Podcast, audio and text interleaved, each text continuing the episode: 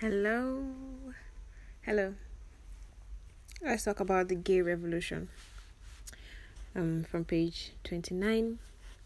About the same time, feminism prompted women who were sexually attracted to other women to distinguish themselves from male counterparts by bringing into popular use the term lesbian. As the movement for civil rights grew in the 1980s, gay and lesbian became practically one word which was also intended to imply transgender people. The term transgender had been in, had been in occasional use since the 1970s. In the 1990s, queer was begin was becoming the term of choice for many young people. In the late 1990s, the acronym LGBT, lesbian, gay, bisexual, transgender, came into use, as did LGBTQ, though gay and lesbian remained the most frequent descriptor and was meant to be inclusive into the 21st century.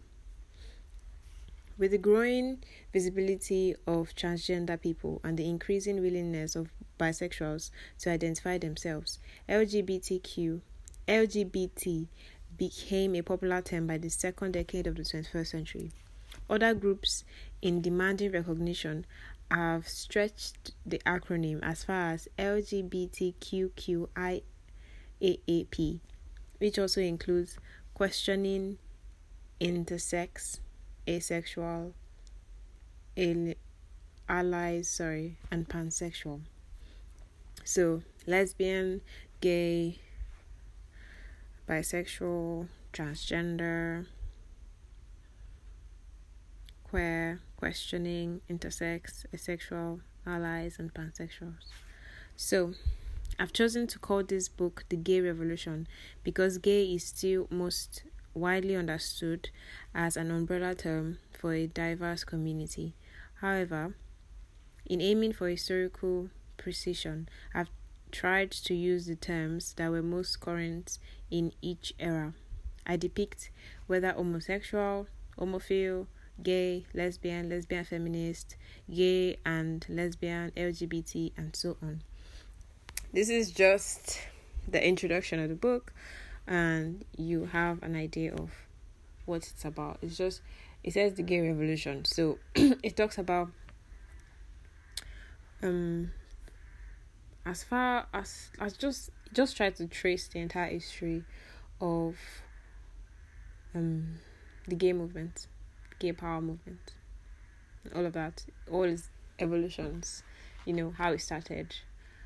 And well, I won't say necessarily how it started. Okay, the revolution, how the revolution started, you know, as a movement and all of that. So, page three. But Dr. Simon had his idiosyncrasies and prejudices. The world walking doctor dabbled in phrenology. He has he assured his formidable audiences, including the New York Academy of Medicine and the New York State Association of Chiefs of Police, that a criminal could be identified even before he committed a crime by a drooping eyelid or a hanging corner of the mouth. Simon was also an expert on race. Negro criminals, he opined, were dishonest, shiftless, and unreliable. His 1947 lecture to the International Association of Chiefs of Police on homosexuals, homosexualists, and sex crimes. A model of bigotry and flawed logic passed for science that lay people accepted uncritically. The born male homosexualists, he asserted, are easy to spot by their female characteristics, their walk, body contour, voice, mannerism, um, texture of skin, texture of skin, and also their their interest in housekeeping and theatrical productions. Wow. wow. you know, sometimes time time makes us appear like fools. Time can either make you appear like a fool or time can make you appear really, really wise and a genius you know. Um, The women, homosexuals, are fickle, always eager to add to their list of conquests, and are extremely jealous of the object of their lust.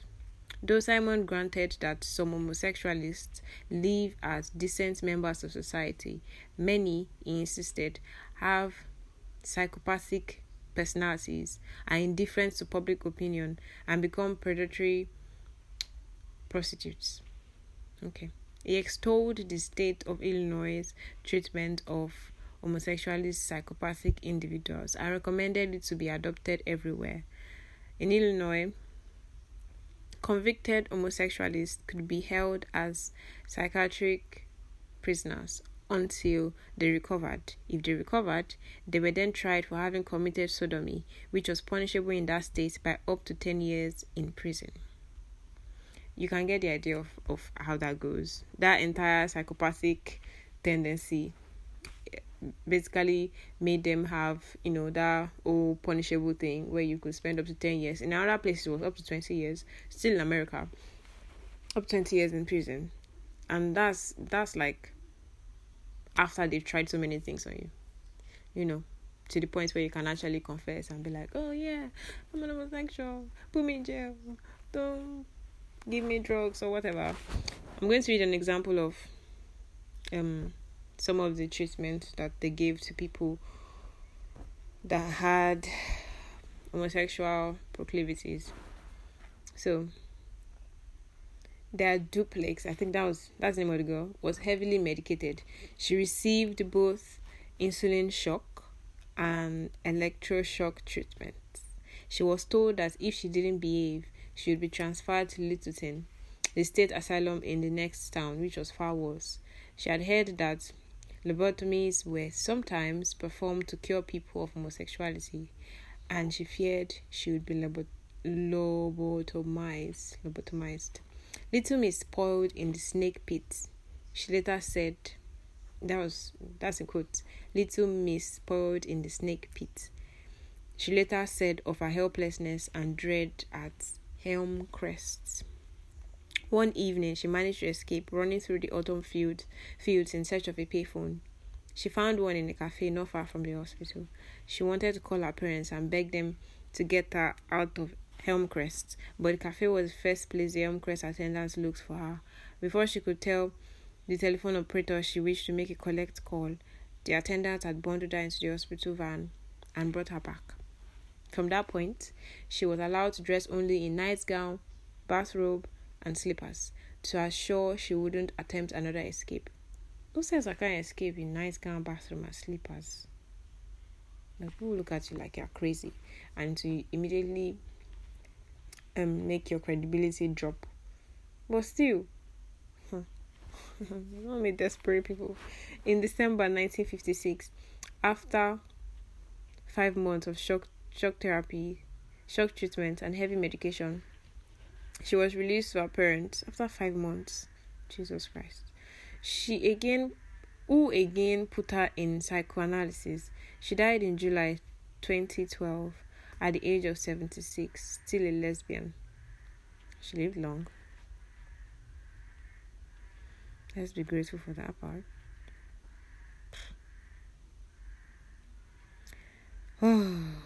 the malevolent monsters of the mental health establishment she had called the psychiatrist who treated her, but she had overcome her anger towards her parents for throwing her to the monsters by telling herself that was what loving parents with some money and some sophistication did in the 1950s. It was no better and no worse, she theorized. Then, what poor or unenlightened parents did, they threw their homosexual children out into the streets. You get the idea? You, Do you get the idea? Okay. Let's, let's move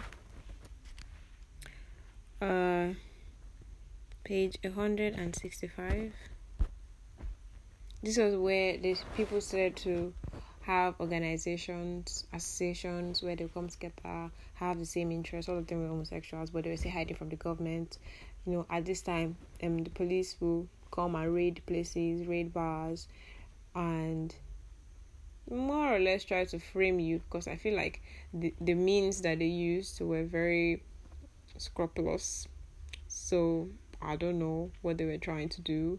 They would, you know, act as homosexuals themselves and try to seduce you. So in some cases they they fell, the homosexuals themselves fell, the suspects fell, and fell for the trick. And sometimes they did not even sometimes they were scared, they were calling the police. And then it turns out that the person that is trying to seduce them and harassing them and running to their house is the police. Like it was it was wild. what were these people doing? Is this the way to do things? So at this point, the part I'm going to read, I'm giving you a bit of background. At this point, they were, you know, already forming little little associations just to protect themselves and to have um a space where they could feel a bit free. So uh, they were trying to also make it something um something social that could you know fight. They were trying to weaponize the associations but weaponize is a strong word here because this is basically the root of the revolution. So things were quite mild. What is our theory chuck rowland wanted to know as a communist he believed he said that you've got to work with a theory. The Coke bottle glasses he always wore gave him an intellectual air. What is our basic principle that we are building on? He demanded of the group. Hay had long possessed the answer and had been waiting for two years to share it. We are an oppressed cultural minority, he said simply. That's exactly it. The others, even the Eugenics, who was by nature a contrarian, agreed. No one, before Harry Hay, had articulated those words that homosexuals were an oppressed cultural minority. So I wanted to say that because that was that, that's like how um they see themselves, you know, a cultural an oppressed cultural minority. So that's that's something you should keep in mind. Um then page 196 Burns' group also questioned, as Rieger did, Mattachine's most basic precept. Mattachine is another group. Um, it's the same group actually. They change their names, so it's the same group. So just get the idea. Burns' group, another group, also questioned, as Rieger did, Mattachine's most basic precept that homosexuals were a cultural minority. So this is something against um this is an argument against what they already defined themselves to be. They scoffed at the simple minded notion that there was a culture all homosexuals shared, and homosexuals were in no sense a minority. They argued the only difference between homosexuals and heterosexuals was that homosexuals chose romantic and sexual partners of the same sex. So they they were saying that they weren't a minority and they also weren't they didn't particularly have a culture. And that the only difference was that you know the the the choice in sexual partners. And that was basically it. Page 212 this one this one is a a bit more emotional you know on the emotional side of things. But their lives were lonely. They felt isolated. They couldn't tell their parents about the bliss of their coupledom their parents were as ignorant and hostile towards homosexuals as was the rest of america. If a child is a homosexual the parents are to blame. Martin's mother had opined already. She looks like a queer Lyon's father had already told his wife about his daughter's housemates. Hoping to make friends, the two women started going to Bohemian North Beach lesbian bars, girl, gay girls' hangouts, as such places were called. But they were ignored by other gay girls who all seemed to be in airtight cliques. And anyway, those girls were rougher and scruffier than the sort of people Martin and Leon wanted for friends. Even worse, Martin and Lyon had heard that homosexual bars could be raided. It wasn't easy to relax if you thought a paddy wagon might pull up in front of the place any minute. Nor was it easy to relax when straight tourists invaded the bars to ogle the queers, as often happened. here this is this is the beginning of another um group another association because these two people ended up forming another group um and they call themselves the daughters of Bilitis. And these ones they were a useful resource. They had a library. They were like a sorority group.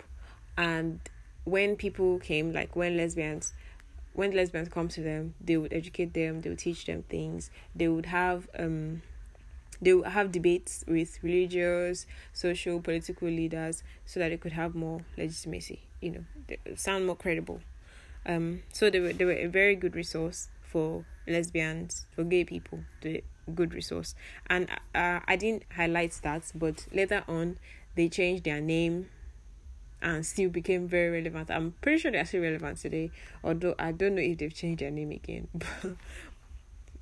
but still, they were quite relevant, especially to all the protests that I'm going to read to you now because there are a lot of protests, as should be in basically all revolutions. Um, the next one, two seven nine.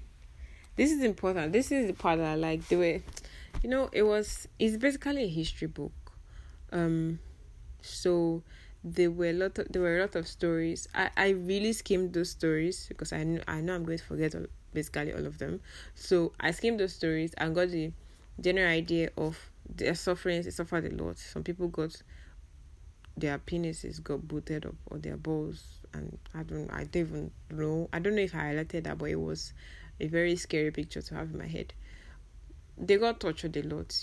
I think you've seen some movies or read some books about it. They got tortured a lot. They suffered a lot. And but this particular part I'm going to read to you yes is is the science part. The part that I actually wanted to know. Like that's part I'm curious about. I'm trying to form um I'm trying to know more about homosexuality. The history helps, you know, because I can say, oh, okay, this group has really been marginalized. You shouldn't treat human humans this way.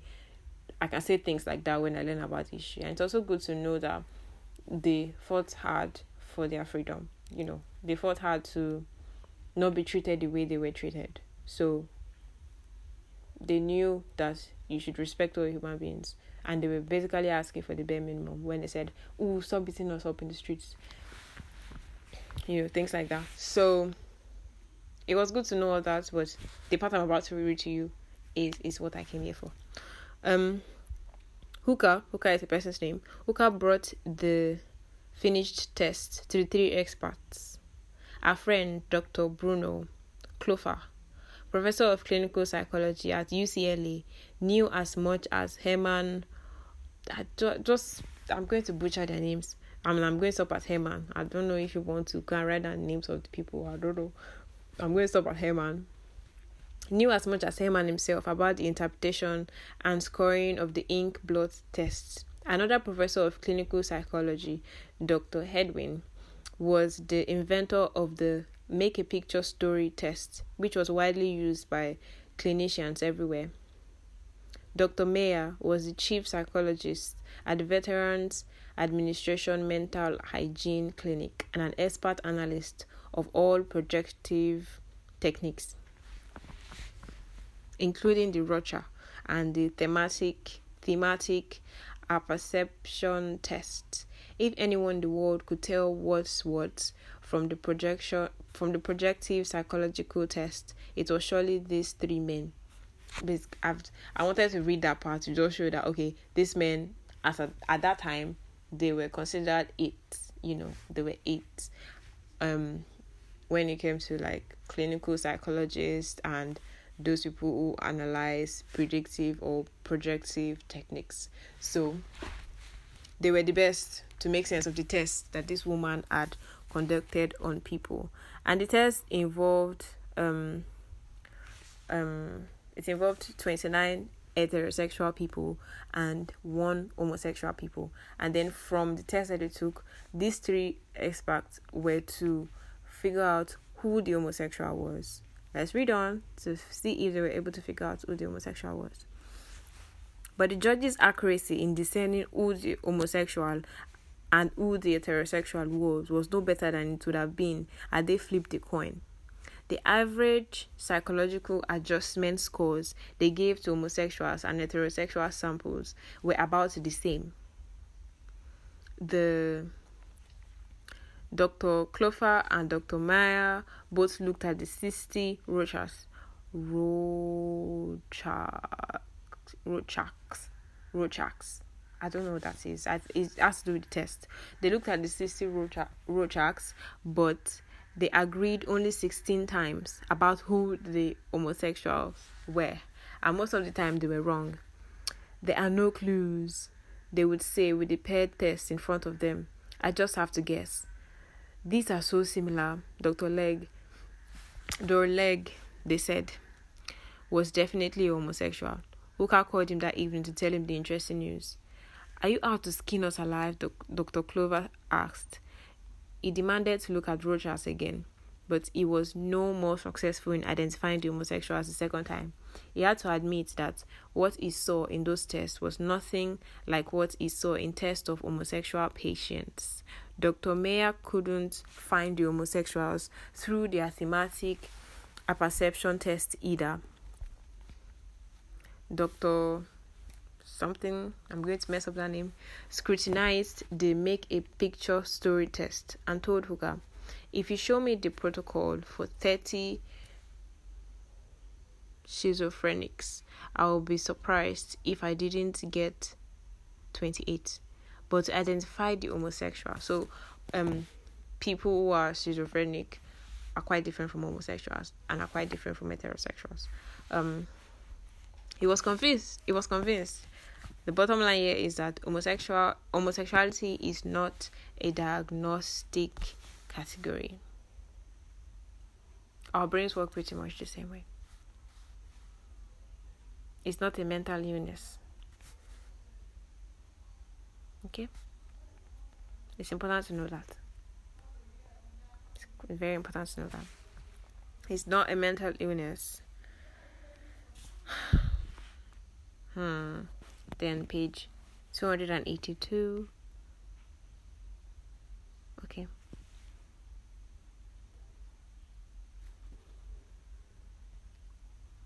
um our tests, our work demonstrated clearly that none of the standard tests that showed who is mentally sick and who is mentally healthy could show who is homosexual and who is heterosexual.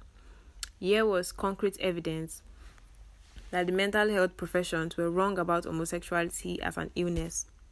It would be another two decades before the American Psychiatric Association would finally remove homosexuality from the Diagnostic and Statistical Manual of Mental Disorders. Why is that funny?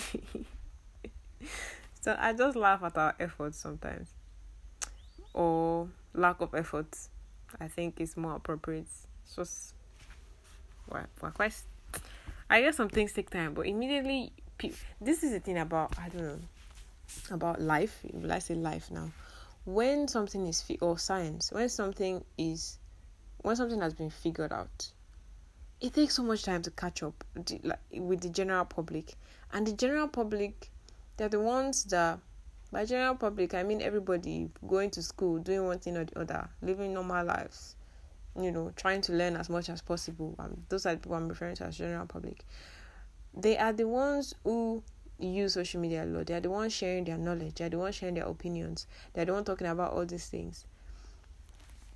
And they are also the ones that things generally have to um reach. Like if it reaches them slowly, then a large number of them is still talking about and still practicing the shitty things that science already said, okay, no, let's not do this anymore.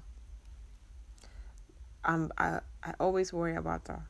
What is going on in my life now that I somehow, um, that I took the advice of someone or science, quote, quote unquote, science, and they could be wrong because they don't just have enough evidence and it's not, they've not just figured out everything. This is why I love God. I had to drag him into it. I'm sorry. um. Okay, another part. his subject, some guy, his subject was the dirty tactics that the police were using. Okay, this is the part where, this is the, the horrific part. His subject was um, the dirty tactics that the police were using to entrap homosexuals. Plain clothes officers even strapped walkie talkies under their jackets, he said. That way, the cops waiting to make the bust can hear the homosexual agreeing to the undercover officer's proposition. So they will tempt you, then arrest you for being tempted. It caused a huge stir among the 30 men who were there. People don't know these things. We need to spread the word. We need a magazine. One man stood up to say when the talk was over. A quarter of the audience was so swept away by the superb suggestion that they wanted to discuss it immediately. They would start the first homophile magazine, while the rest of the audience agonized over how to outsmart dirty police tactics. They adjourned to Dorr Legg's kitchen. So here I was just trying to point out that many parts of the revolution was just um people bootstrapping. Like they were just doing their best. They were trying to protect themselves. That was that was the that was the entire point. That was the root of it. They were trying to protect themselves and defend their rights, and they wanted to exist peacefully. There's that. If you notice, I'm not talking about the any religion. I'm not even trying to put my thoughts into it because it, that's not what this book, book is asking for. It's just trying to tell us about the gay revolution. So it's a it's a history book. There's nothing to it. It's just a history book. Details everything. So it's good to just read it the way it is. You know. When it comes to the other ones, the one that talk about um the Christian faith in relation to homosexuality, then we can argue or contribute or try to like make things clearer because we're Christians. Um because I am a Christian. I'm sorry that I assume that all of you are Christians. Or if it's the Islamic one in relation to homosexuality, then we can talk about it and say, no, no, no, this is not how it is. This is not my perception of it. Although it doesn't matter what our it matters what our perception is because we live by that, but it matters more what God has said. Okay. I hope I made that clear. Moving on. Page two hundred and fifty eight. Um Dorr Legg, this Dorr Legg guy keeps coming up. Dorr Legg had once remarked that homosexuals had four deadly enemies, the four horsemen of the apocalypse. He called them one, the the social, two, the scientific, three, the religious, and four, the legal. And I never understood the breakdown because they didn't break it down. Um, they didn't start explaining like which one had the what how each one attacked them differently. But I think we can just guess. You know, social people they don't want you around. You can't exist in our society as an homosexual. And the other one, um the religious, you know. At that time people were not really reforming their thoughts about um homosexuals and they came off more judgy than loving. Um then the legal, yeah, it was a crime. They threw in jail for 10 or 10 to 20 years. Then the last one, um, the scientific. Uh, science at that time was quite based on the perception of the scientists. So, and it's always based on the perception of scientists. There's some they have. It's not a theory. I think it's just quite popular. Um, sometimes the research is always based. You like you have an opinion already, you have an hypothesis already. So you just go out into, into the world to look for evidence to back up your claim. That's what we do. what do they call it? Something bias. I don't remember what what it is called. So, as you read books and you, you know listen to um scientists talk, you should be mindful of that too. They are humans and they're also speaking from their experiences, you know. And their exp- an individual's experiences are not universal, except person is Jesus. Page 410. Morality and immorality are not the concern of the government and are not relevant to employment. This was at obviously at a place of work. They were trying to it was during an interview. This is I've had this idea for a while. The whole morality and immorality not the concern of the government. And I can't I can't say yes or no to that because the government has always there's no actual line. There's no line per se. There's no uh, line. I'm not talking about things that have to do with sex now. If you are talking about things that have to do with sex, it would be like just sex generally without bringing moral um without you trying to grade which one is moral and without you trying to you have to consider um the morals that the particular country or the government subscribes to. So does the, is is the government uh I don't know. Is this is it backed up by science? Like what is the what is the point of reference for the government? Because the government is made up of all of us and what we decide to be in our constitution. So, what is our point of reference, even as a government? Because we, we tend to think that our government is all powerful, but they also must have a point of reference, or else palaver. So, what's the point of reference of our government?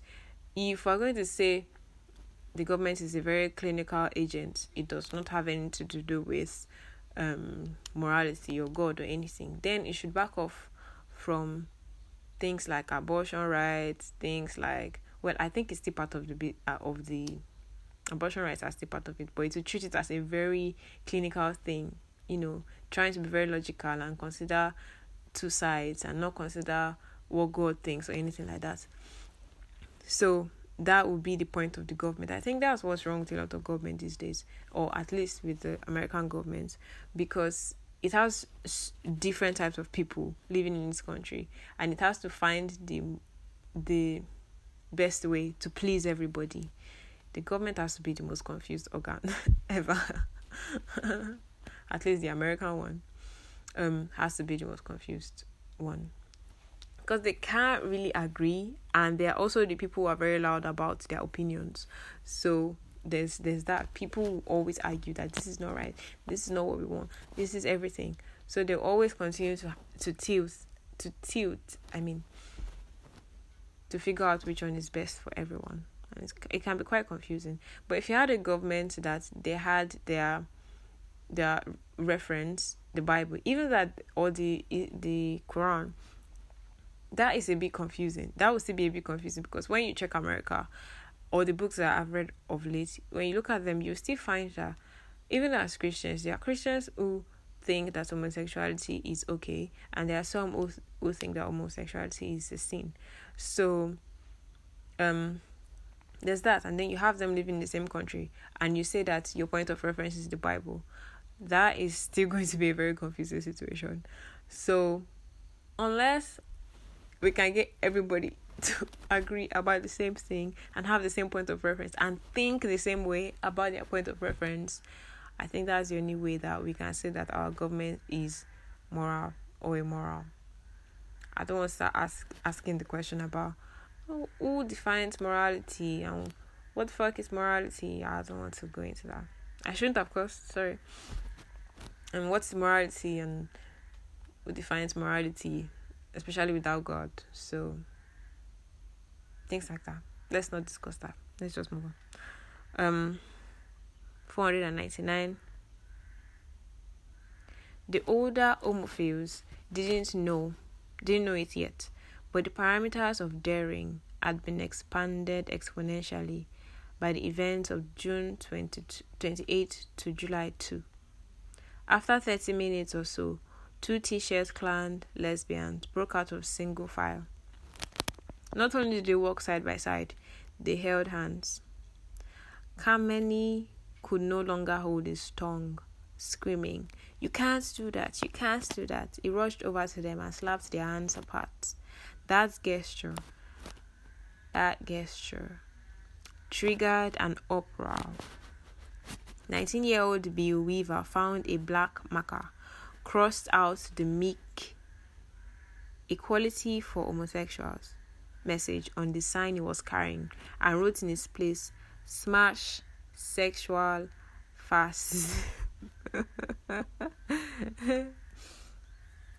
so even inside the revolution, they were still divided at this time anyway they, at this time they were divided into the older generation and the younger generation. So it was the older man that slapped the hands of the two lesbian people.